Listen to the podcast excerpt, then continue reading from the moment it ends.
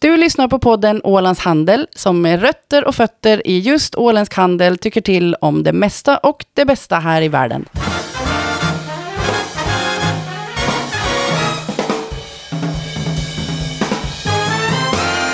Som sexåring så sa faktiskt vår gäst idag för första gången att hon ville sjunga och dansa när hon blev stor.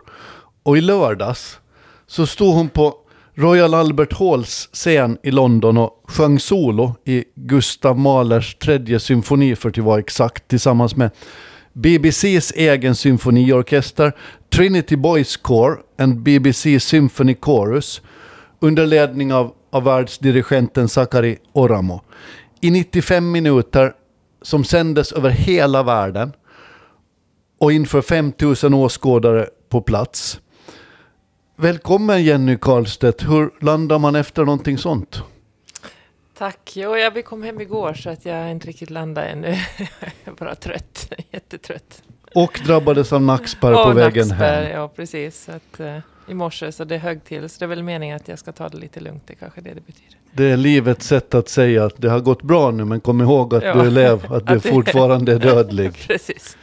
Ni lyssnar på Ålands Handels podd nummer 147 och i soffan sitter Jenny Karlstedt. Jag heter Jörgen Pettersson som håller i det hela. Och sidekicken är Fredrik Rosenqvist. Hur har du det idag Fredrik? Bra, ingen nackspärr alls. Och alla som har haft nackspärr någon gång vet hur eländigt det kan vara. Ja, det är lite jobbigt nu. Ja.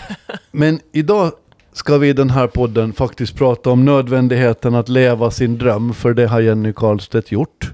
Mm. Av betydelsen av att aldrig ge upp och, och hur man hanterar framgång.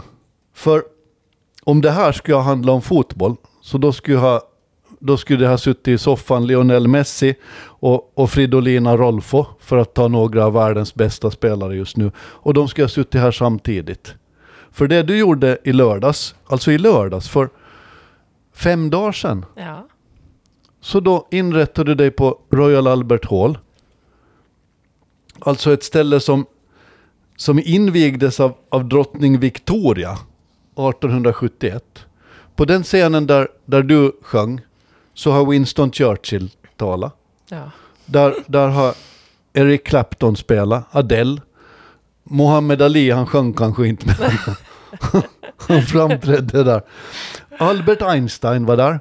Placido Domingo, Luciano Pavarotti och, och Jenny Karlstedt. ja.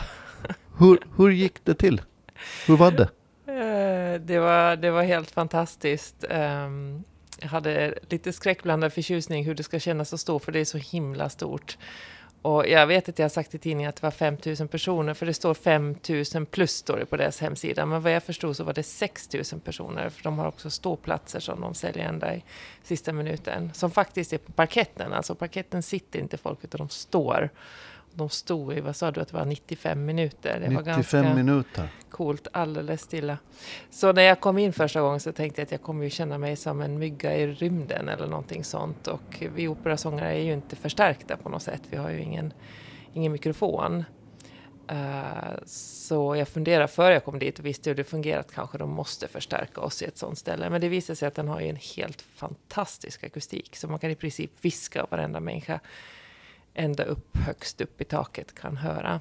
Och det kan jag intyga själv, för jag har faktiskt varit på en konsert där för jättemånga år sedan när jag var själv student och lyssnade på en klassisk konsert och satt förstås, jag hade inga pengar så jag satt längst upp och eh, hörde varenda ton. Så det visste jag.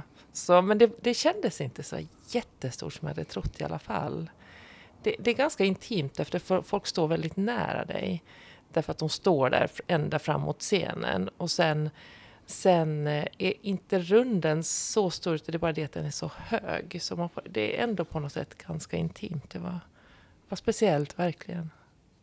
Fredrik, så här länge har jag aldrig hört det vara tyst förut. Vad säger du om det här? Jag satt och funderade på om jag hade varit där själv, men jag har nog inte det. Jag tror jag har gått förbi bara Royal Albert Hall. Eh, jag var nog aldrig in. Men ja. Häftigt. Men om själva grejen? Vad sa du? Om själva grejen måste du väl ändå ha? Vad tänker du när du ser en, du, ni, du är från Finström själv då, man blir inte så lätt imponerad av andra Finströmmare då. du. det ingår ju Ja, liksom. Nej, alltså man har ju hört talas om, eh, vad heter det, The Proms i alla fall. Jag kommer Ja. ihåg att när jag gick i, i högstadiet, då, då tvingade vår lärare oss att titta på, vad heter det, Last Night of the Ja, Proms. precis. Mm. Där de står och sjunger en massa så patriotiska sånger, nationalsången och, och Rule Britannia och allt möjligt och står och, och gungar på något sätt. Och viftar där- med flaggor. och- Viftar med ja, flaggor, de är, helt galna, utklädda ja. och sådär. Eh, Men det var ju inte det eh, som du var på nu, utan det är den här, det håller väl på flera veckor det här. Jo, det är liksom en festival och det som alla trodde först var att jag skulle sjunga på The Last Night of the Proms, för det känner alla till. Men det är liksom alla trodde hela... det. Liksom. För jag menar, det är ju, det är ju också Zachary som leder den och han har blivit väldigt populär. De har varit väldigt roliga där de sista åren och det är mycket humor och mycket musik men också liksom mycket... Men han, han tradition. är, ursäkta min okunskap, men han är, han är finne alltså? han är finne, ja. Mm. Ah, okej, okej. Jag har varit, varit där i ganska många år nu och väldigt populär i La- England. De gillar honom. Och eh, Last Night of Proms är ju, det är ju liksom här crazy business. Men det är liksom den sista konserten på den här, Mm. vad är det, åtta veckor långa festivalen. Och det är ju upp till, mot två konserter om dagen. Allt från jazz till, i år hade de till och med fad och sång som första gång. Um, massor med artister från hela världen. Så. Vad är fadosång? Fadosång är en slags eh, eh, folksång som man sjunger i Portugal. Mhm. Vad, vad är det med Finland och dirigenter och Formel 1-förare? Mm. Finland är ett land som är mest känt för att man är, är rätt tyst. Och så, och så levererar man eh, världsdirigenter på, på Mm. dussinet. Och man, man levererar Formel 1-förare. Hur, hur, hur kommer det sig? Vad, vad är din Men tror du inte förklaring? med, med allting sånt där att får man, får man eh, dels får man en förebild i ett land så att någon känner att ja, men det där skulle jag också vilja pröva på. Så då har man återbyggnaden, det vill säga att människor intresserar sig för att dirigera eller för eh, Formel 1 och nya förare. Eh, Så man lockar ett, ett stor antal mängd eh, barn att till exempel starta och sen, sen har man ett stor, större urval tror jag. Men sen så lockar man ju då också, får man en bra lärare eh, så har man liksom grunden för att någonting sånt ska gro. Så jag tror att det är både det som, jag menar, som händer, man brukar kalla för Björn Borg-effekten. Mm. Att det är det där att det finns någon som en, en eh, eldsjäl som drar och sen en stjärna som väcker andra människors intresse för någonting och sen blir det som, det börjar rulla på. Det där ska vi prata om idag. Skulle det ha funnits en Jenny Karlstedt i den tappning som vi har nu utan ett, eh, en, en rejäl musiksatsning från samhället? Utan ett musikinstitut, utan Nej, ett nätverk inte. och så vidare. Nej, absolut inte. Bara tänk på det sättet att jag, jag gick Musikinstitutet och då hade ju Valton Grönros som faktiskt är, var granne till oss där vi bor i Pålsböle gjort den här resan från lilla Åland innan det fanns något musikinstitut också. Man måste ju ha haft en fruktansvärt jävla namn att han ville Mm. ta sig till Helsingfors och till Sibeliusakademin och satsa på någonting sånt galet. Men jag tror att han ville väl bli eh, organist och, och kantor först. Det var liksom. Eh, och sen hade jag då Björn Blomqvist och Annika Sjölund som var liksom nästa generation eh, som kom. Men jag ville till exempel också jättegärna dansa. Jag tyckte väldigt mycket om att dansa. Men det var före Musikinstitutet, jag hade dansskolan. Och det fanns ingen dans på Åland. Det fanns vuxendans, kan ni föreställa er? Det fanns ingen dans för barn. Eh, så jag hängde ibland med på någon mediskurs och sen så var, så var det någon som hade sommarkurser här så fick man dansa lite jazzdans. Men det var det. Och då kom det väl inga dansare riktigt från Åland utan det är nu när det finns en sån möjlighet som, som människor tänker att ja men jag kanske kan bli dansare eller jag kan bli... Och det där ju tidigare man börjar desto roligare måste det väl ändå bli på något sätt. Då blir det som en självklar del i vardagen. Ja absolut och, vi- och vissa av de här kreativa, alltså, sång inte specifikt men, men, men många instrument om du ska bli riktigt bra så ska du börja jätte, jätte ung. Vi har ju ett utmärkt exempel i Fredrik Rosenqvist som faktiskt sitter ute i Finström och lär sig spela elgitarr nu. Och det går jättedåligt för att jag började. Nej, det gör det inte alls det. Du har kommit jättelångt. Du är, du, du är enda som någonsin har spelat elgitarr i den här podden till exempel. Vem, vem var, alltså om man pratar Björn Borg-effekten, det finns ju väldigt många operasångare och sångerskor på Åland. Jo. Eh, eh, vem var Björn Borg av opera på Åland? Vem, vem började liksom? Det är nog Valton Grönros. Eh, Ah, okej. Valton är väl den största operasångaren vi har haft. Och eh, han, han sjöng med Han- Herbert von Karajan, han sjöng i Berlin, han sjöng över hela världen. Eh, och han, dessutom var han ju operachef både i Stockholm och i Helsingfors. Han var den som var chef när Helsingfors operan, det nya huset, byggde till exempel. Och han dog ju alldeles för, för ung, mitt i, mitt i karriären. Eh, så han var väl den Björn Borg som gjorde att folk, eller man kanske liksom kände att jaha, det där det är ett yrke också. Men du, att komma till, till Royal Albert Hall, sjöng, sjöng Walton någonsin där? Det vet jag inte, det måste vi fråga Ulla Grönros om. Mm. Ehm, men jag tror inte det. Jag tror att han var mera i, i Tyskland och Frankrike och de här länderna där. Österrike och så. Hur landar man ett gig som det här? Hur, hur får man det? Ringer man och söker någonstans Mm, eller är det någon som ringer och säger att Jenny, vi, vi har en grej här på, i London snart som vi undrar om du skulle kunna... Eller hur, hur Alltså, funkar det? det, det funkar väl så att man, eh, man måste ju bygga en väldigt lång och stabil karriär för att man ska ens bli tillfrågad om man säger så. Ehm, och sen så måste rätt person höra en. Eh, så att man måste ju alltså höras någonstans. Man måste ha sjungit någonstans för annars är det ingen som hör en. Ehm, och, eh, och jag sjöng då i Helsingfors det här Kaja Saariahos eh, opera Innocens som var ju en helt nyskriven opera och väckte enormt mycket uppmärksamhet eftersom Kaja Saariaho är var, hon dog ju tyvärr här i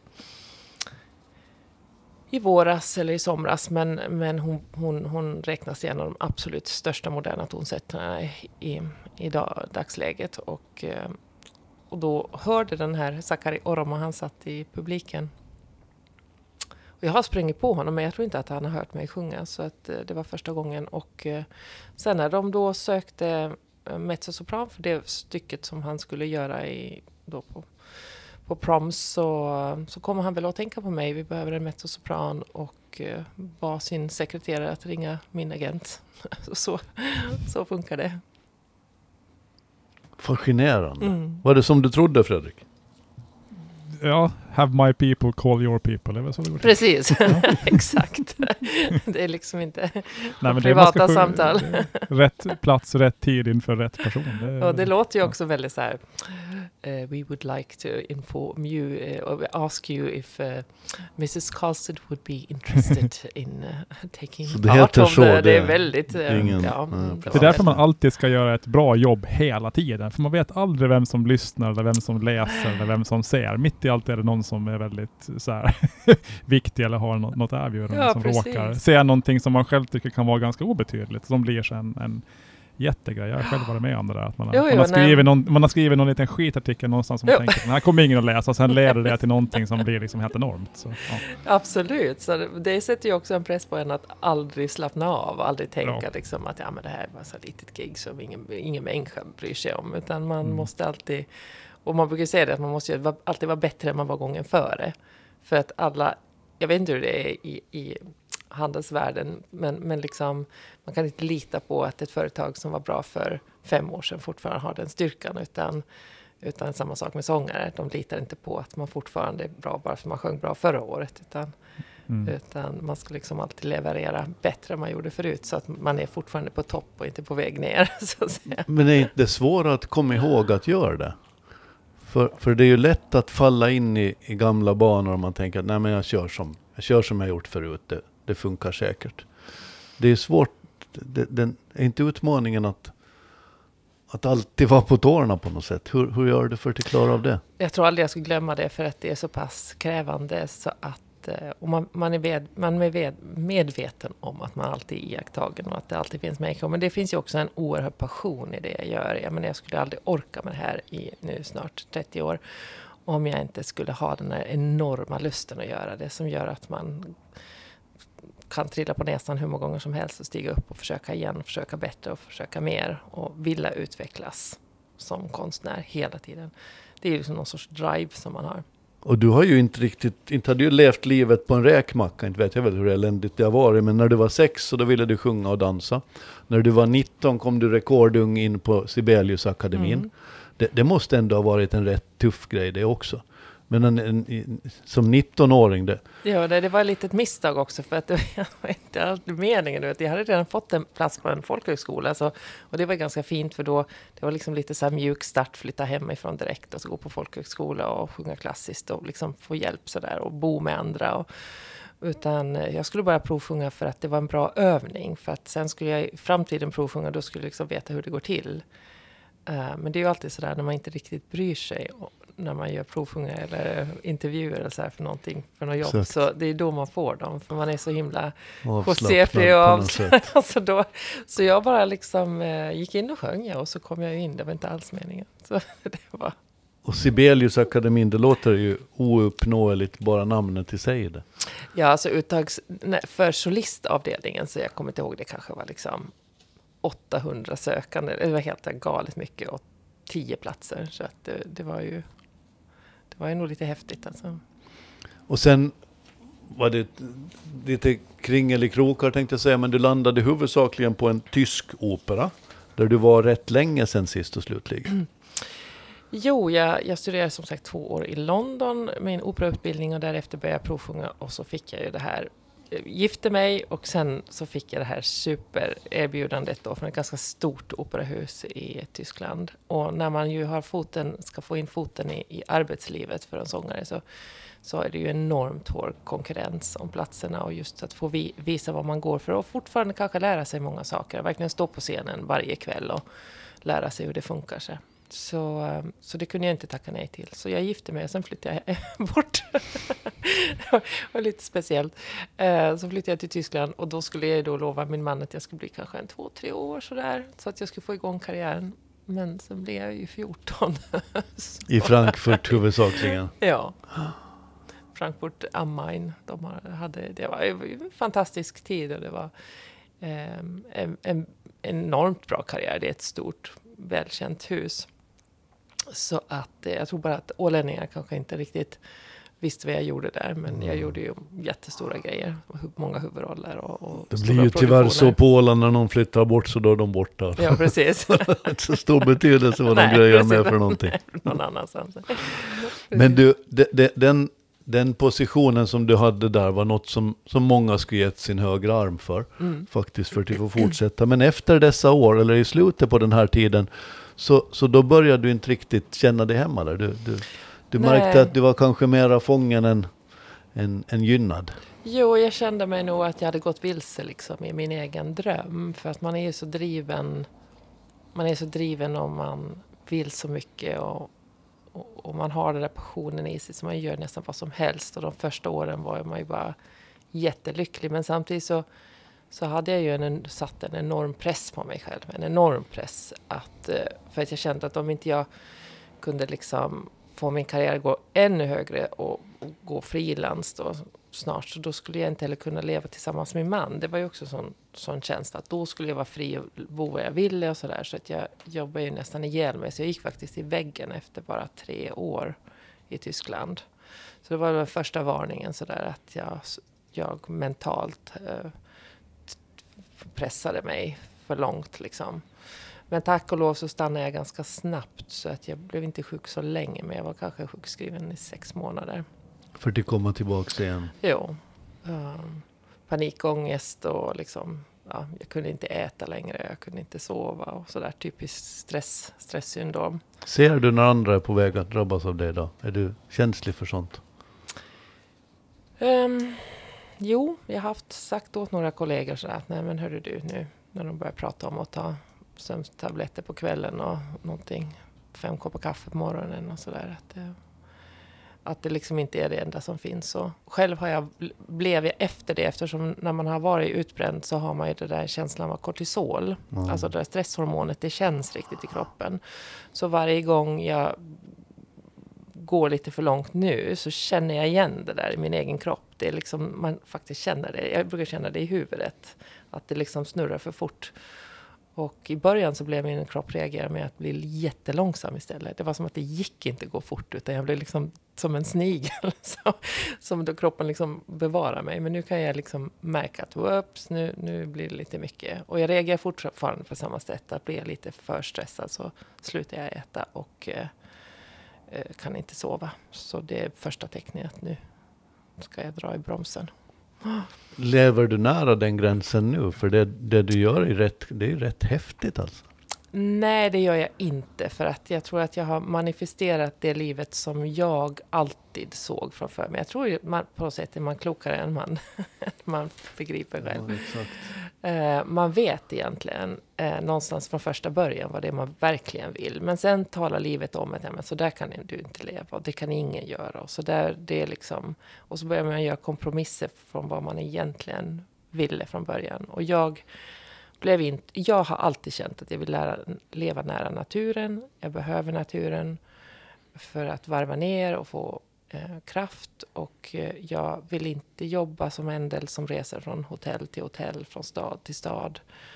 De är helt otroliga, mina kollegor, men jag fattar inte hur man orkar ge så där mycket år efter år efter år och lever liksom 200 dagar i året eh, någon annanstans än i sin egen i sitt eget hem. Och, så jag vi har alltid vetat det. Och min dröm har varit att jobba mindre men bättre. Och jag tycker att det är det jag har gjort nu. För att sen jag kom från London i våras där jag debuterade på Royal Opera House så har jag ju haft en paus i sommar på tre månader. Vilket är jätteovanligt och också ovanligt att jag inte håller på att plugga in fem andra operor under sommaren. Utan att jag faktiskt inte hade egentligen någonting annat att plugga än just det här Eh, för Royal Albert Hall och det var inte sådär jätte, jätte ansträngande. Så jag lever nu ett sånt liv där att det är sådana toppar där jag jobbar mer men sen, sen har jag också väldigt mycket tid till att leva mitt liv och, och bry mig om andra saker i livet som är viktigt.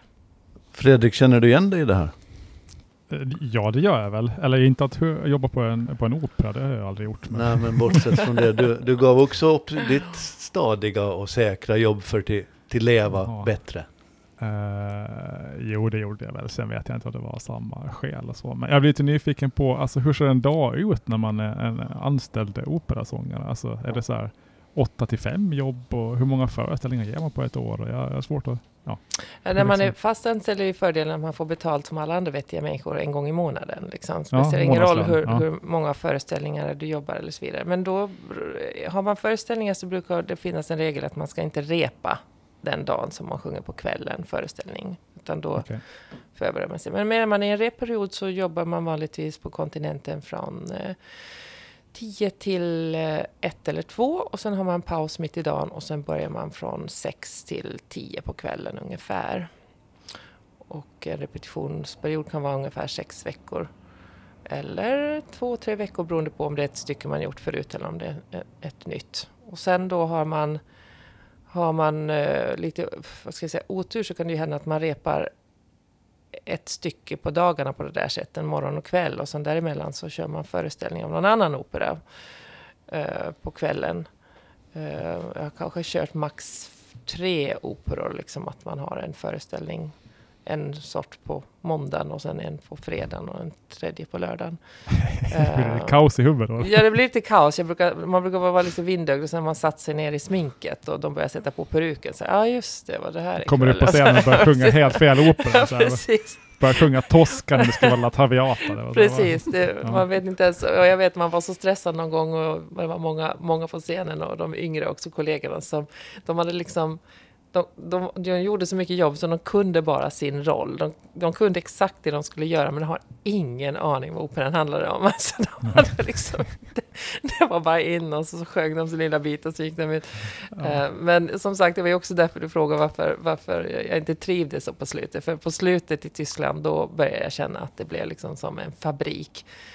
Uh, det var liksom inte längre den där passionen och glädjen i det utan jag bara in och ut på scenen. Och det hade förändrats mycket i strukturen. Alltså vi repade jättelite och var jättenervösa. Det blir man ju när man inte är väl förberedd. Och alldeles mycket föreställningar och då liksom en sån här känsla av att det blev slarv. Och jag tror att jag brukar, det brukar jag tänka när folk går i väggen. Det finns en annan orsak varför man går i väggen och det är om ingen bryr sig om din, om din kunskap. Om du kan göra någonting jävligt bra men ingen bryr sig.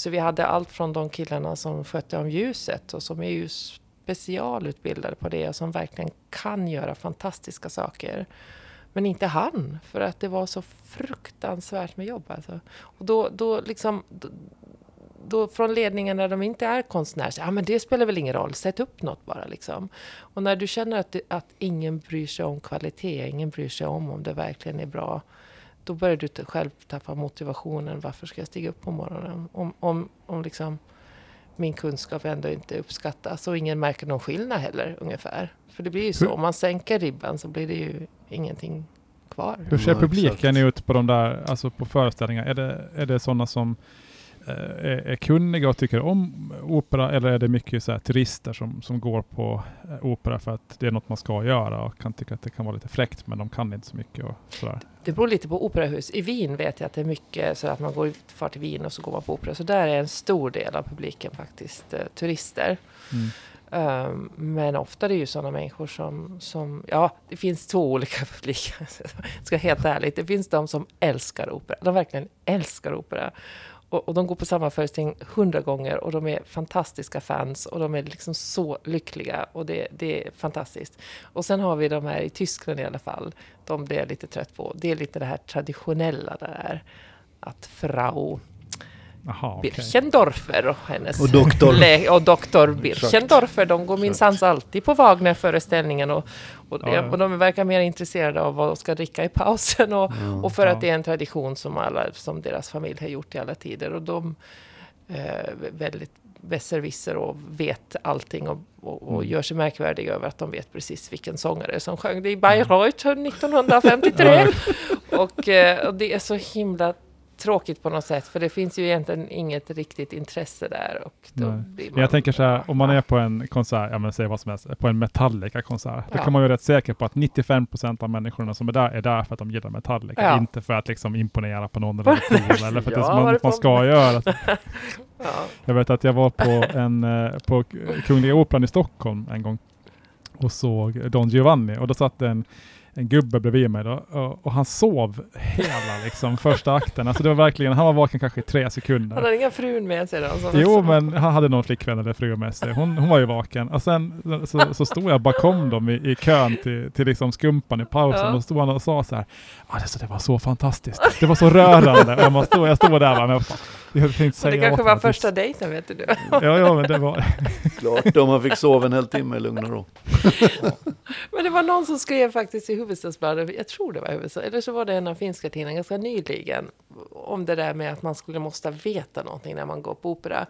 Så sa han att måste, kan, kan man inte njuta av en fotbollsmatch, liksom, även om man inte har en aning om alla termer och alla regler och, och vet vem som är bästa spelarna och så vidare. Kan man inte bara njuta av stämningen och av liksom sport, vad heter man, sportmanship, alltså. Ja. Jag Det tror man kan göra det. För jag Ja, det fast tror var jag en också. gång på en ballett i Moskva av alla ställen för en annan värld för länge sedan. Som gav Kamelia-damen, heter den så? Mm. Kanske.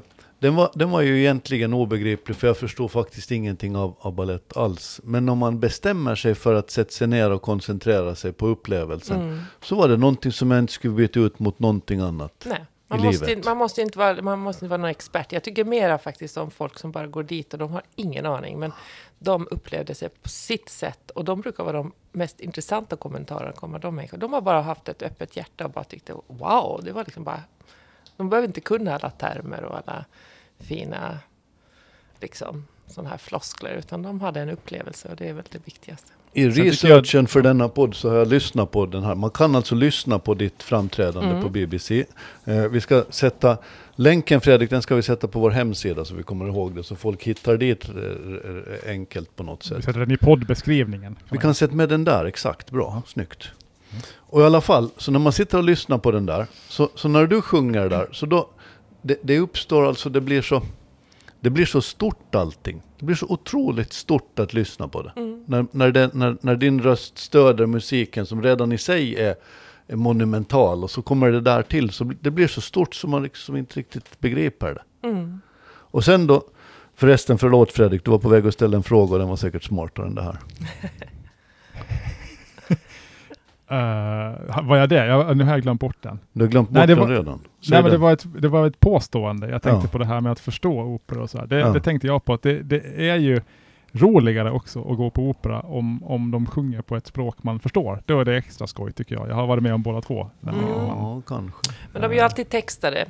Jo, de är eh, alltid textade, men det ger någonting lite så här extra när man Det bara, är oh, det där förstår jag lite Det är ju grann." ett För De är ju oftast på tyska eller italienska är de väl på. Mm, och det, flesta. är, det är mer direkt. Det är, man, man eh, måste sitta och titta i taket lite hela tiden för att Mm. se vad de sjunger om. Men, Men som det här då, att nu, nu från ditt uppträdande i, i Royal Albert Hall, så då blir du recenserad i, i The Guardian, eh, The Times och säkert några till som jag glömt bort. mm. Det, det, är rätt, det är rätt stort. jo. Alltså det är rätt överväldigande, till och med i Finström så borde det faktiskt vara det. Att, någon, att du gör en sak och de kommer från The Times och The Guardian och de beskriver det du gör. Mm. Och de ger ett omdöme om det. Och många landar i det att, att du gestaltar det du sjunger på ett sätt som går in i hjärtat. Mm. Det, det är rätt fint skrivet. Det var väldigt fint skrivet. Jag tror det är, det är kanske min finaste recension. Jag har fått många i mina dagar, men därför att han förstod vad jag ville göra. Han förstår vad, vad mitt konstnärskap handlar om och det känns ju fantastiskt att någon verkligen såg det. Vad säger du Fredrik? Skulle det vara okej att bli recenserad i The Guardian? Har det, har det hänt ännu? Eh, nej, men det skulle vara lite traumatiskt. Jag skulle kanske inte riktigt våga läsa det. Inte riktigt. Hur länge tar det innan man vänjer sig vid recensioner? jag? Alltså jag väntar faktiskt ett par dagar för jag vill inte förstöra min egen upplevelse. Ifall, jag menar, hur än man försöker stålsätta sig så får man dåliga recensioner och ehm, så blir man ju ledsen. Så är det ju. Ja, det är, usch, det Även är hemskt det här med recensioner. Usch, jag, Det, det är jättejobbigt, så jag gav mig själv lite tid att faktiskt njuta av den upplevelse. Jag menar, jag fick ju så många människor som tog kontakt, till och med när vi var på restaurangen efter och så var det någon som kom fram och tackade och sådär, som hade varit på konserten. Eh, och ta det att, att de människorna älskade och sen ta resten med en nypa salt. Och jag också bestämde mig faktiskt före före jag gick in och sjöng att jag tänker inte sjunga för recensenterna. Jag tänker inte tänka en sekund på dem. Utan jag ska tänka, jag ska tänka på de människorna som finns i den här salen. Att vi är nästan 6 000 personer som andäktigt ska uppleva det här tillsammans.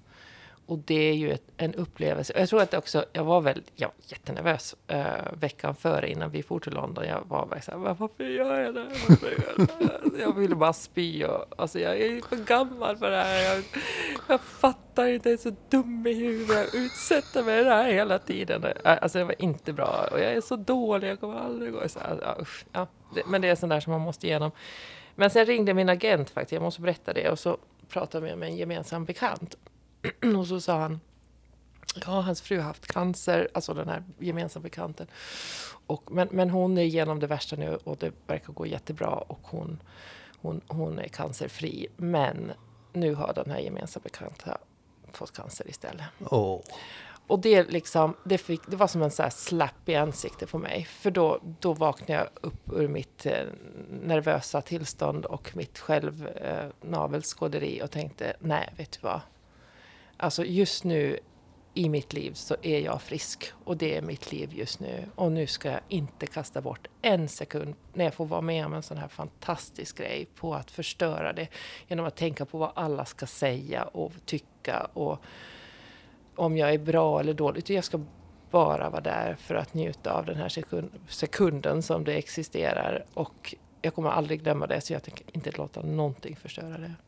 Så jag tänkte inte på någon recensenter. Jag tänkte inte på resultatet av vad det skulle betyda om det gick bra eller någonting. Så jag var fullständigt närvarande i, den minuten. Och, och gjorde min grej därför att jag älskar att sjunga och nu får jag göra det. Och Som dit jag får den offerkoftan. Precis. För att Det aldrig var- mer komma på. Nej, jag kände det. Nej, men nu får det räcka. För att eh, vi, vi, man måste... Det här är ju livet. Och du pratar om det här att vara, vara lite rädd. Jag menar... Eller hur?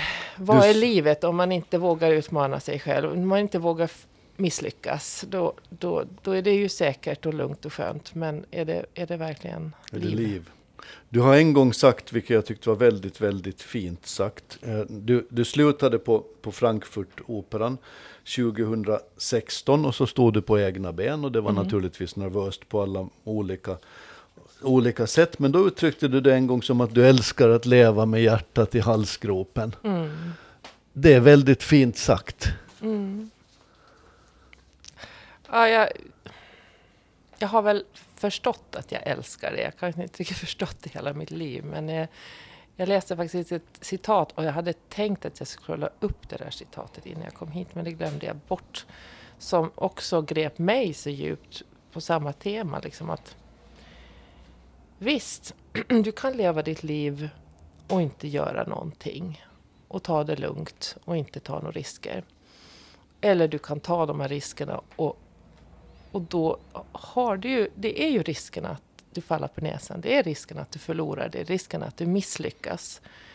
Um, men vill du vara, tänk vad modigt. Tänk vilket mod att våga misslyckas. För det är det man gör när man tar det där steget att pröva på någonting som inte har några garantier. Och det ger ju en massa olika känslor och de känslorna är ju livet. Så det finns en möjlighet att inte utmana sig själv. Men vad är det som blir kvar? Om jag inte vågar ha hjärtat i halsgropen. Sen tror jag å andra sidan att det finns människor som kanske, man får ju en adrenalinkick som, som är säkert bättre än alla droger av att utsätta sig för sådana saker. Eh, det kommer ju av sporten också vet jag, alltså att, att, att eh, våga och vinna så att säga. Eh, men um, man, kan man måste ju också skydda sig lite själv, för att det sliter ju också en del. Mm. Det sliter mm. på nerverna, det sliter mm. på kroppen att bli nervös och man måste bli och vara rädd och utmana sig själv. Och utmanar man sig själv lite för mycket, då tror jag att man brinner i båda ändarna också. Så att man måste veta vad balansen är, att man ger sig själv återhämtning, att man förstår när man har gjort någonting sånt här, att man ändå har gjort en stor grej och att man har överkommit sina egna rädslor och sig själv och då kanske man behöver lite återhämtningstid också. Så, men, men att visst, och jag tror att, jag tänkte på det idag också i bilen, att, att om jag nu skulle mot, ja, om jag nu skulle ha misslyckats, någonting skulle gått fatalt dåligt med den här konserten. Och då är man ju så rädd också att göra bort sig mm, och vad ska mm, folk säga? Mm, och, mm man är så upptagen av alla andra människors åsikter. Men det slog mig att de enda människorna som skulle vara skadeglada och som skulle prata skit om en eller någonting sånt, om det är det man är rädd för eller göra nära av en, det är ju de som inte vågar. Så är det, exakt. Precis så är det. Det är de som inte gör som kritiserar. Nej. För de som själva har vågat, de vet hur hårt det är. Och de som har fallit på näsan själv, och ställt sig upp igen och försökt igen, de skulle aldrig någonsin skratta åt dig. De vet vad det handlar om. Att det viktigaste är att resa sig. Att försöka, och går det på skit så ska man resa sig. Och det där med att vara operasångare, det, det, är, ju, det är ju att leva någon har formulerat det som om man ska leva granne med det omöjliga. Du ska sjunga högre och lägre och snabbare och långsammare än alla andra. Så du får aldrig någonsin slappna av någonstans. Och det, det begriper väl vem som helst att det måste gå på skit någon gång. Ja, så är det. Fredrik, vad drar du för slutsatser av det? Av att vara operasångare? Du får dra dina egna slutsatser, men det var kanske inte bara det jag ställde frågan om. Nej, men det låter väl klokt. Jag tänker också att om man, om man eh, aldrig misslyckas, om man har en 100% hit ratio med vad man än gör, då har man ju inte utmanat sig själv. Nej. Då har man gjort någonting som är alldeles för lätt, uppenbarligen. Ja, precis. Eh, för ja.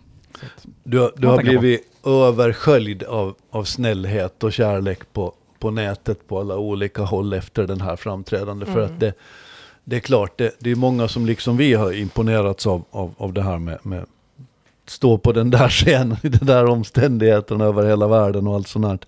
En kommentar som var på Facebook var faktiskt från, från en av, av, av dina och, och, och, din make, fotografen Marcus Bomans vänner. Som, som kallar er för ett fascinerande exempel på att det går att ha flerfaldiga internationella karriärer på elitnivå samtidigt som man väljer att bo på Åland. Många skulle säga att det är omöjligt. Mm. Men ni visar att det inte är det. Marcus har mm. ställt ut sina fotografier lite överallt och, och, och Röner också. Hur, hur är det att bo med, med en artist?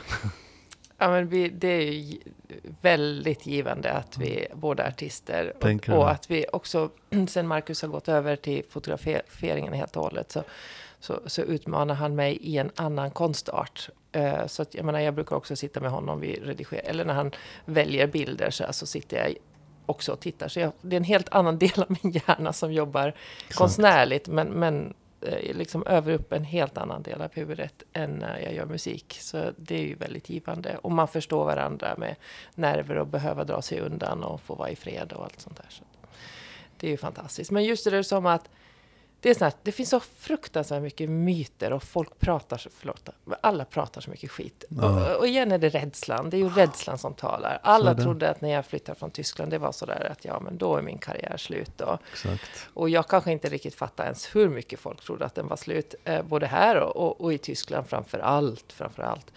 Eh, men jag fick ju också höra många som tyckte att jag var oerhört modig och de skulle också vilja göra samma sak. De var jätteolyckliga, men de vågar inte ta steget. Exakt.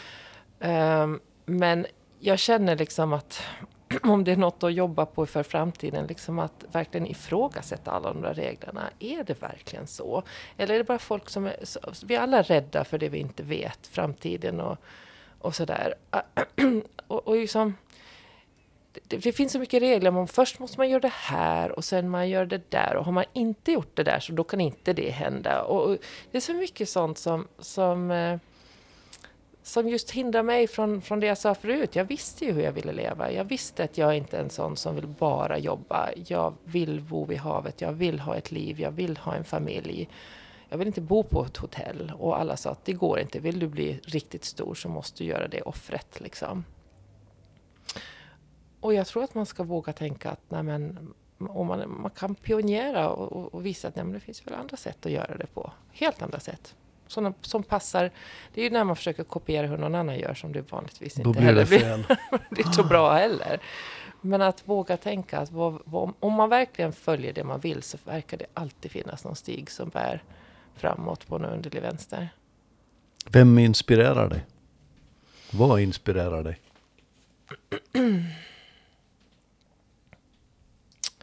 Oj. Ja, människor som eh, som vågar vara genuint sig själva inspirerar mig mycket. Just den här Kaja Sari Aho, den här mm. kvinnliga tonsättaren som ju blev 70 år. Alltså hon, hon pionjerade som kvinnlig tonsättare och hade en väldigt speciell person. Jag önskar så att jag hade lärt känna henne. Hon inspirerade mig för att hon var så anti allt det där med framgång och sälja sig själv och vad man föreställer sig att man ska slå igenom i en sån business som det inte heller har funnits kvinnor så måste man vara tuff och man måste vara populär och man måste vara utåtriktad och allt sånt där. Och hon var absolut allting annat än man, man ska vara i den där businessen. Hon var väldigt privat, uh, väldigt introvert, väldigt tystlåten, väldigt värd. Alltså hon hade en stil som inte man skulle tänka att hon skulle kunna. Och hon bevarade det på något sätt. Jag hade så gärna velat, jag menar jag hade träffat henne, men att få uppleva en människa som på något sätt är helt och hållet sig själv. Och hon flög. Och hon flög. Och folk fick helt enkelt anpassa sig efter henne istället. Det tycker jag är, det är fascinerande och inspirerande. En lite annan fråga, för vi ska bredda det här samtalet lite innan vi skiljs åt. Varför är kultur viktigt? Vad, vad, vad tycker du att vi kan lära oss av kulturen? Jag tror att vi glömmer bort liksom att hela vårt liv är fullt med kultur överallt. Eh, det är inte liksom guldkanten på tillvaron. Det är inte den gången när vi går på en konsert eller när vi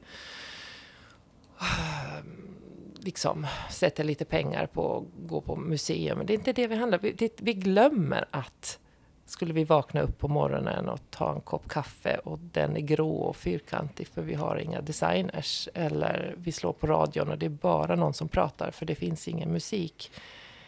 Eh, och, och all, all, all bildkonst, där vi slår på datorn finns det heller inga bilder.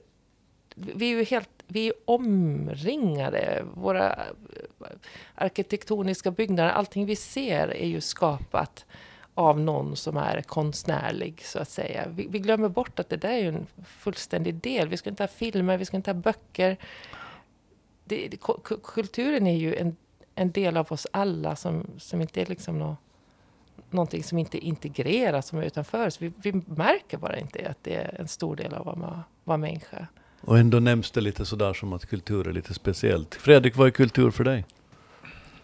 Nej, men om jag ska få frågan vad som inspirerar mig så skulle jag väl säga att det är 99,9 procent olika kulturformer. Jag inspireras sällan av kanske människor så, utan jag inspireras av, av filmer och musik och, och föreställningar man går på, böcker man läser och, och så. Eh, Mm. Det tror jag många gör. Jag menar, det, jag, man ser en, en film eller, eller ser en pjäs eller lyssnar på en låt som, som får en att vilja göra någonting. Det är ofta så det händer för mig. Så att utan, utan kultur på det sättet så skulle man ju knappt orka göra någonting, tänker jag. Mm. Det skulle vara lite synd. Jenny, du har nu engagerat dig faktiskt också på hemmaplan. Du nöjer dig inte med, bara med att kapa alla scener som finns runt om i världen, utan du, du har nu också eh, ställt dig till förfogande här, här, här hemma genom att vara med i Bärkraft, Mm. nätverket, som du, du har sagt att du, du har lärt dig mycket från det. Berätta. Ja, det var ju under pandemin som, som jag för, förlorade allt jobb och fick en massa tid över och, eh, och var väldigt mycket här på Åland. Och, och då, då bildade vi då, när man nu fick träffas överhuvudtaget eh, lite grann, eh, som en lunchgrupp där vi satt och diskuterade istället för att sitta hemma var för sig och vara frustrerade, eh, de professionella konstnärerna på Åland, som, så kände vi att vi borde ju slå oss samman på något sätt. Och inte bara sitta och klaga i vår egen lilla stuga. Och, eh, och vi pratar mycket om, om barnkulturen och att den kändes väldigt splittrad och att den har försvunnit från skolorna på det sättet som vi var, växte upp med den och sådär.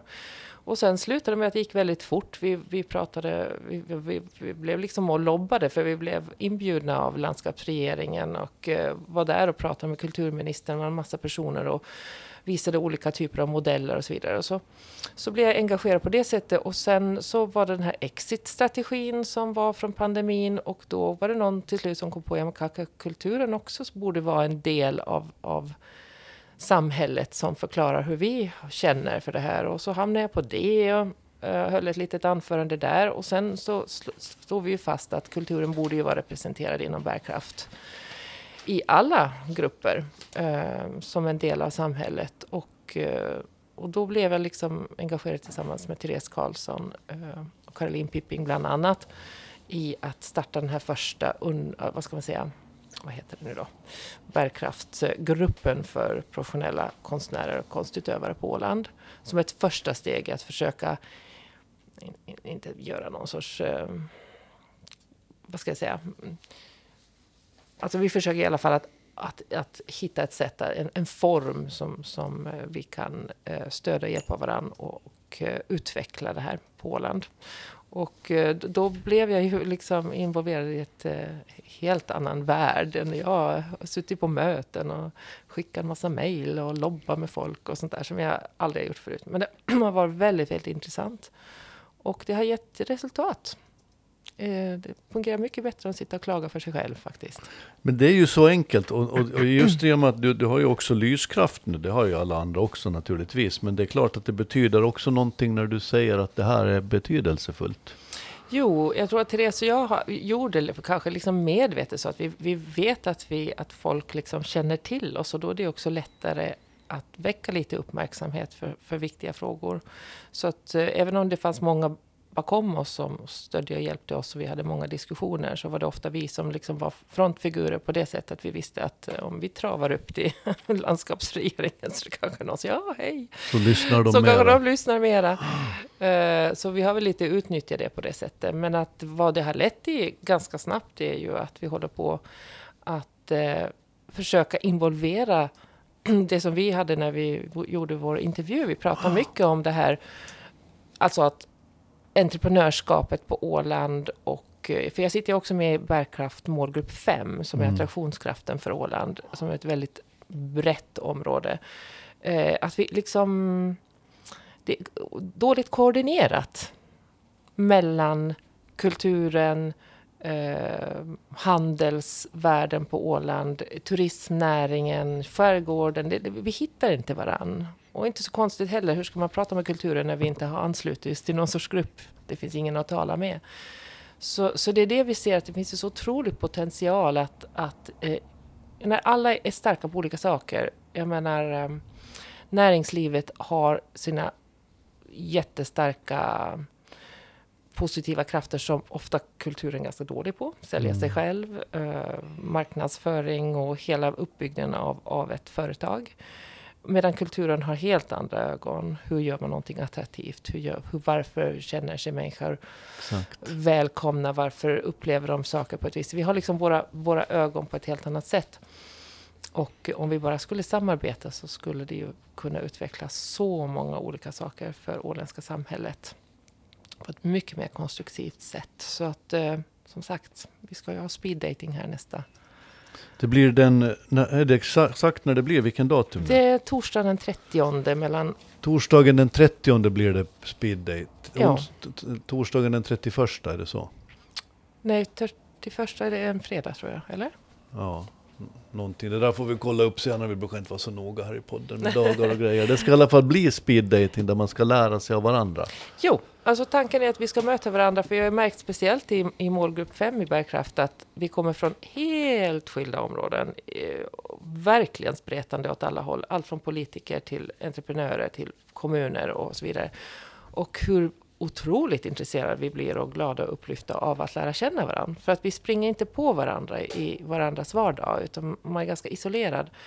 Och, eh, och vi känner att eh, det här är en otrolig möjlighet att lära känna folk och, eh, och också liksom visionera för någonting som är vet du, inte bara små Nej. insatser som kostar mycket pengar här och där, utan hur kan vi liksom samordna de här pengarna och tänka som en bra entreprenör. Det är en långsiktig satsning. Hur visionerar vi för en framtid på något sätt som vad, vad är målet? Och då tror jag att politikerna kan vara där och hjälpa oss att eh, göra någonting av de idéerna. Men först måste vi ju Och att förstå dem. själva. Fredrik, du med, med din erfarenhet inom ekonomi, kan man tjäna pengar på kultur?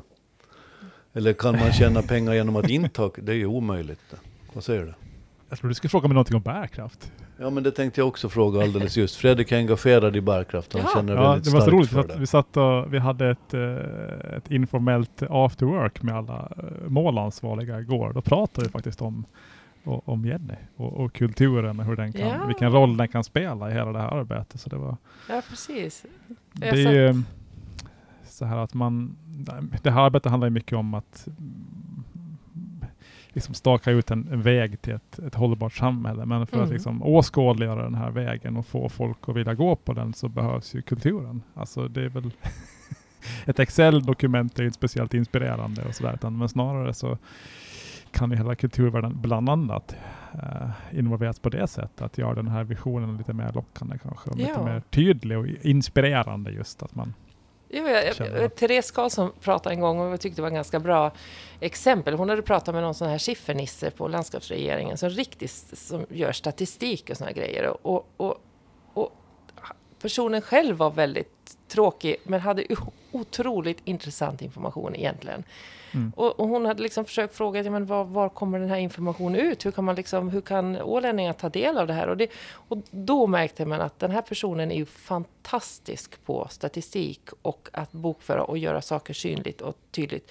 Men där, att visa vad den här eh, statistiken betyder, att få fram den till människor, att dela med sig av den.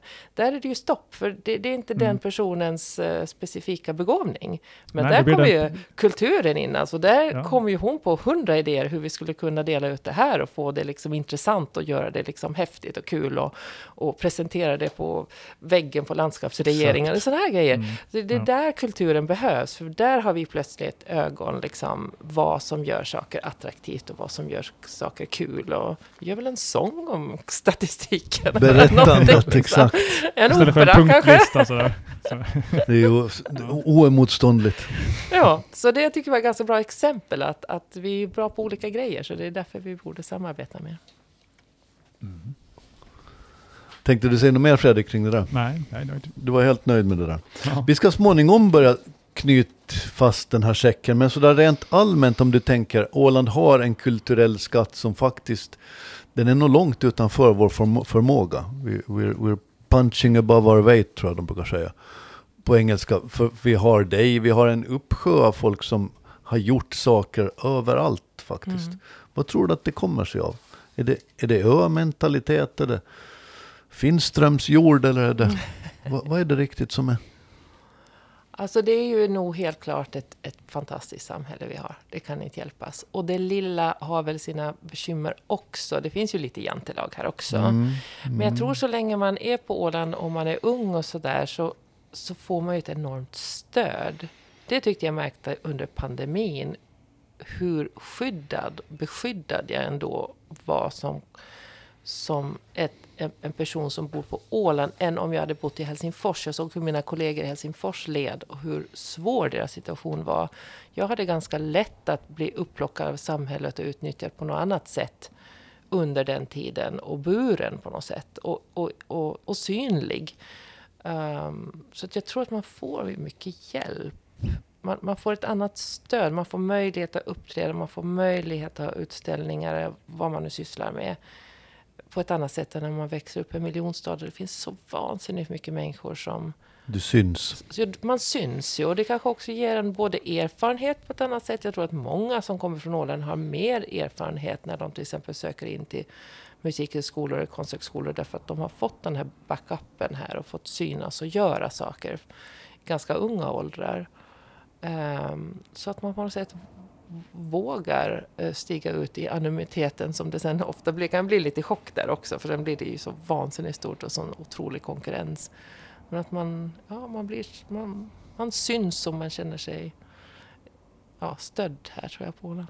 Sen läser jag nog faktiskt in ett rätt stort mått egensinne i det också. Jag tänker på pandemin som krossade rätt mycket av kulturlivet. Mm. Och det var kämpigt att komma tillbaks för väldigt många, om det ens är möjligt, det, det vet man inte nu. Nej. Men i ditt fall faktiskt, när det handlar om Jenny Karlstedt, så tog du tillfället i akt och blev bättre under mm. den här, mm. genom att smuggla in en spansk sånglärare till Finland. Jag vet inte om det, det är preskriberat nu att man har brutit mot restriktionerna, det är lite oklart. Men vi behöver kanske inte säga så, men men det var inte långt ifrån, eller hur? Nej, ja, var, han var ju inte bara där för min skull. Nej, jag förstår. Mig. Så att jag har en väninna som, som är den som liksom organiserar när han kommer till Finland. Och han är faktiskt amerikan som bor i Spanien. Okay. Komplicerat. Okay. Men i alla fall, och det var ju så mycket regler som ni kommer ihåg. Man vill inte komma ihåg det längre. Så mm. det var liksom att man fick komma men bara om det, bla bla bla. Så att vi försökte ordna så att han skulle ha en firma. Och vi hade bjudit, vår firma hade bjudit in hans firma. Och då, det, det var, du vet, det var mycket byråkrati.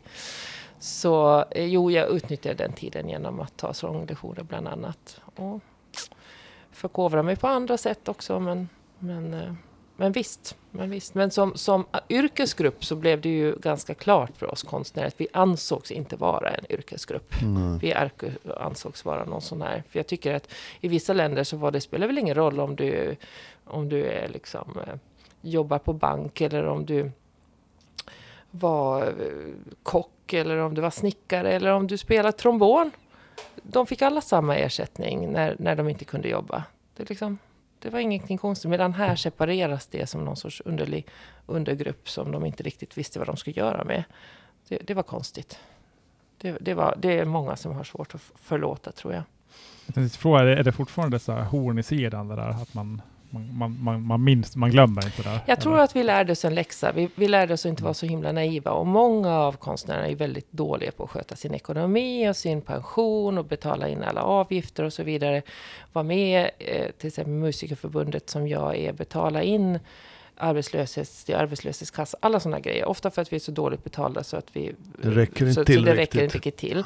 Men, men liksom att det där att man inte blev behandlad som en yrkesgrupp, det det tror jag nog många. Alltså man, och jag, jag, vet också att det är många som bestämde sig för att nej, nu räcker det och, och börja med annat. För att de kände att de orkar liksom inte ha den där osäkerheten längre. Sen tror jag inte det är så att alltså nödvändigtvis att just konstnärer är dåliga på att sköta sin ekonomi. Jag menar, vanliga lönearbetare, då är det någon som betalar deras sociala avgifter åt dem. Jo. Och deras liksom pensions och allt det där åt dem. Och de får en månadslön varje månad som räddar upp allting när de har, har slut på pengar. Liksom, så att, Men de har inte en aning om hur det går till?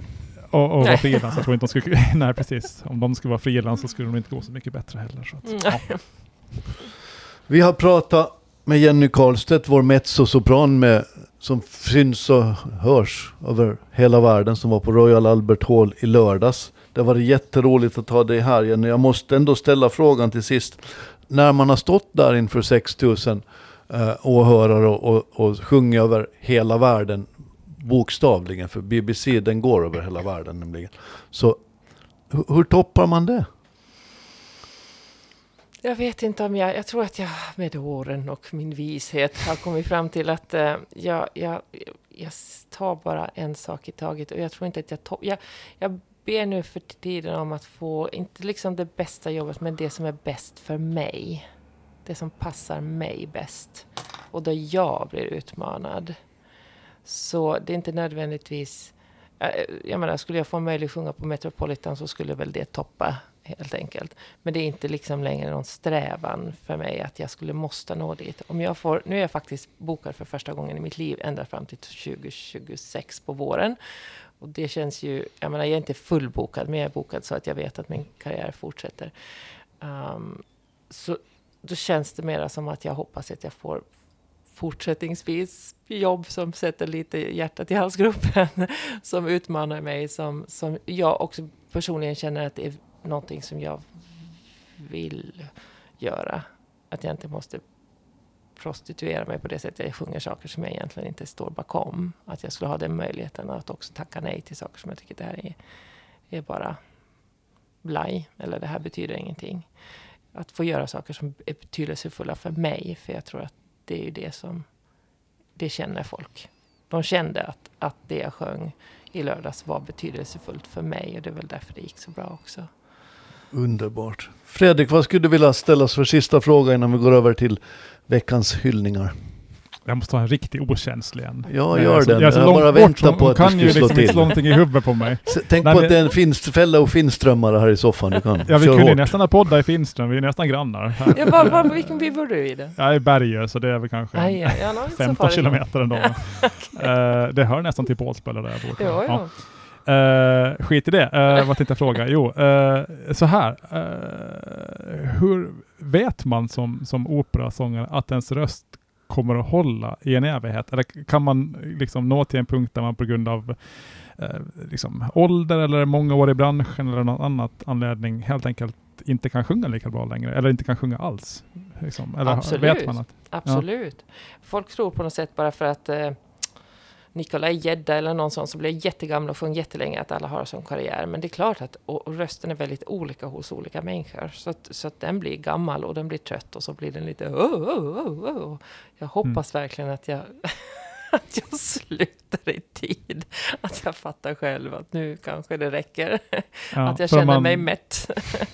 Nu lyssnar jag kanske mer på andra genrer än opera, även fast jag gått på en del opera. Men Ja. där är det ju så att vissa sångare eh, tappar ju sin röst väldigt tidigt, alltså när de är ganska unga, medan vissa andra kan ju, verkar ju, kan ju hålla på hur länge som helst. Sådär. Det måste ju vara en liten stress att man aldrig vet sådär, hur Jo, man... det är ju, vi- visst är det det. Jag, tro- jag, jag hade haft många, många perioder där jag tänkte, nej men nu är det slut. Nu är det slut nu. Men, så här, men sen går det bara vidare. Men, men visst är det det. Det beror lite hur man tar hand om sin röst. Och, men sen är det också väldigt personliga saker som man inte, som sagt inte kan veta. Så mig väntar ju också en, en, en tidig vad heter det, pensionering. Alltså inte kommer ju jag sjunga tills jag är 67. Liksom. Det är helt klart. Och visst, jag funderar väldigt, väldigt mycket på vad ska jag eh, i så fall göra. Och jag har absolut ingen aning. Ingen Men det är väl som det ska vara, inte ska man ju veta vad man ska Nej. göra imorgon egentligen. Men, men det som är med tiden är, är väl det att, att om man tänker tillbaka till sitt liv, det, det ordnar sig ju alltid på någon underlig vänster. Alltså. Man är så himla orolig för allting. Och sen på, nå på något sätt så blir det, kommer det nya vägar och nya saker och nya grejer. Och, som man inte ens kan tänka ut själv. Så jag har bestämt mig för att jag ska inte försöka tänka så mycket för jag vet ändå inte vad som händer. Min hustru Helena, hon brukar alltid vara klokast av alla. Hon brukar faktiskt säga att man ska lita på livet. Ja, Och det, det känns väldigt rätt många gånger. ja. Och det måste man våga sig på. Det tror jag absolut. Det är det största oron tror jag för oss alla är det att vi inte litar på. Utan vi tror att om vi bara anstränger oss lite till, krånglar till det lite mer så blir det bättre. Exakt. Det här, bara det här till, sen blir det bra. Jenny Karlstedt, tack för ett fantastiskt samtal. Innan vi skiljs så ska vi ge våra veckliga, heter det så? Veckoliga hyllningar. Jenny, vem vill du hylla den här veckan? Jag har två saker att välja på så har jag Kör båda. mig. Du, Ja. du är gäst här idag, du har sjungit på Royal Albert Hall, då får man faktiskt två. Okej, bra. Då ska jag börja med någonting riktigt, eh, ja, ni kanske tycker det är för romantiskt. Men jag ska börja hylla kärleken. Snyggt. Eh, kärleken till våra nära, kärleken till våra medmänniskor. Kärleken till våra barn. Jag tror att den är... Om no någonting så är kärleken det allra största. Att ha människor som man får vara sig själv med. Och kom ihåg att vara lite romantiska och gå hem och göra en överraskning till dem ni älskar. Se dem. Det tycker jag är en hälsning Vad från härligt. kärleken. Den blir svårslagen Fredrik idag. Mm. Men din, Titta. du har en till. Ja, så har jag en till. Och sen så ska jag skicka också en hälsning till alla politiker. Det är ju snart val och jag måste säga att jag beundrar, jag, jag är inte nödvändigtvis säker på att jag alltid förstår det demokratiska systemet och att det kanske är det enda som eh, det kanske borde utvecklas på något sätt. För jag blir lite trött när folk står och slår varandra i huvudet istället för att samarbeta. Men jag beundrar alla dem som ger sig in i det här. Eh, och, och ägnar sin tid, ger sin tid åt att försöka skapa ett bättre samhälle, ett bättre Åland och eh, vågar ställa sig upp och ha en åsikt och få kritik. Och, och det är så litet det här samhället så det är liksom det som är det negativa, att vi känner alla varandra. Men om man vågar det och man vill jobba för Åland så jag säger ett stort, eh, en hälsning till alla som vågar ställa upp i år och speciellt alla de nya som tänker ge sig in i det här för att de faktiskt ger sin tid och kraft till det. Here, here. Fredrik, det där var två starka. Är du mållös nu? Ja, jag är alltid mållös. Uh, nej, men vad ska jag då till med då? Ehm, jag är ju Mariehamnare. Uh, född i Mariehamn, uppvuxen i Mariehamn. Men jag bor ju i Finström. Men, och jag har börjat sakta komma till ro med det nu och, och börjar faktiskt tycka om min nya kommun. Så jag skulle vilja hylla Finström. Det är himla fint här. Ja, det är det. ja, men vi, vi, vår första barn, vi döpte honom i, i, i Mariehamn i Sankt Görans kyrka. Men vår dotter, hon är faktiskt döpt i Finström nu. Uh, och naturen den tar och den ger. Och den tar ju oftast, men den ger ju också. Jag är faktiskt väldigt imponerad över fisket i Ivarskärsfjärden i sommar. Som, som Åh. välsignar oss med många fina måltider. Bland annat i morse så hade jag en kaffepaus när jag jobbade och la nät. Och, och det gick bra. Vad Eh, ja, så det, det är nice här. Jag Ja. hyllar Finström. Ålands näst bästa kommun. Det, det Ja. där var inställsamt på ett helt ny nivå det Fredrik, måste jag säga. Till och med för dig, du har överträffat dig själv. Jag kan fylla på, jag är ju faktiskt gift mig i Finströms kyrka och vår äldsta son har vi döpt där också. Så Finström, det, det är nog där allt börjar egentligen. Men, men just bara därför, så nu, nu måste jag lite bryta mot konvenansen här, men, men idag så vill jag hylla IFK Mariehamn, ni får ursäkta nu, men det måste sägas. För de, de är verkligen i, i parterre, som det heter, i brottningskretsar. De, de ligger lite risigt till just nu. Och de ska till Seinäjoki av alla platser på lördag för att spela. De har en ny tränare, en Jimmy Varg som har tagit över sedan man nu har tvingats göra någonting för att få fason på spelet och på laget och på allting. Och jag skulle vilja hylla dem och jag skulle vilja hoppas att de skulle få med sig lite av det du har berättat idag Jenny. Att när du ställer dig på Royal Albert Hall inför 6000 eh, lyssnare och en hel värld så bestämmer du dig för att jag skiter väl i hur de tycker att det här låter. Jag ska sjunga så bra som jag kan. Och gör man det, då går allt vägen. Det skulle jag önska att IFK skulle göra. De är 21 stycken som åker till Seinäjoki för att spela. Och jag hoppas att de 11 som ställer sig på plan går in dit och skiter i vad folk tycker eller tänker om det de gör. Utan bara går dit och har Jag skoj. älskar fotboll. Exakt. Mm. Då skulle det bli bra. Yes. Så Finström och Mariehamn, Opera Royal, Albert Hall, Jenny Karlstedt, kan det här bli bättre? Tack för att du har varit här idag. Tack så mycket. Fredrik, vad säger du? Tack och förlåt. Tack och förlåt.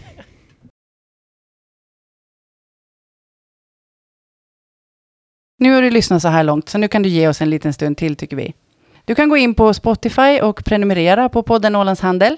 Eller på Podcaster, där kan du göra samma sak. Där kan du också ge oss betyg och skriva recensioner, det tycker vi om. Och sen kan du förstås gå in och titta på vår hemsida ålandshandel.ax. Och så hörs vi nästa vecka.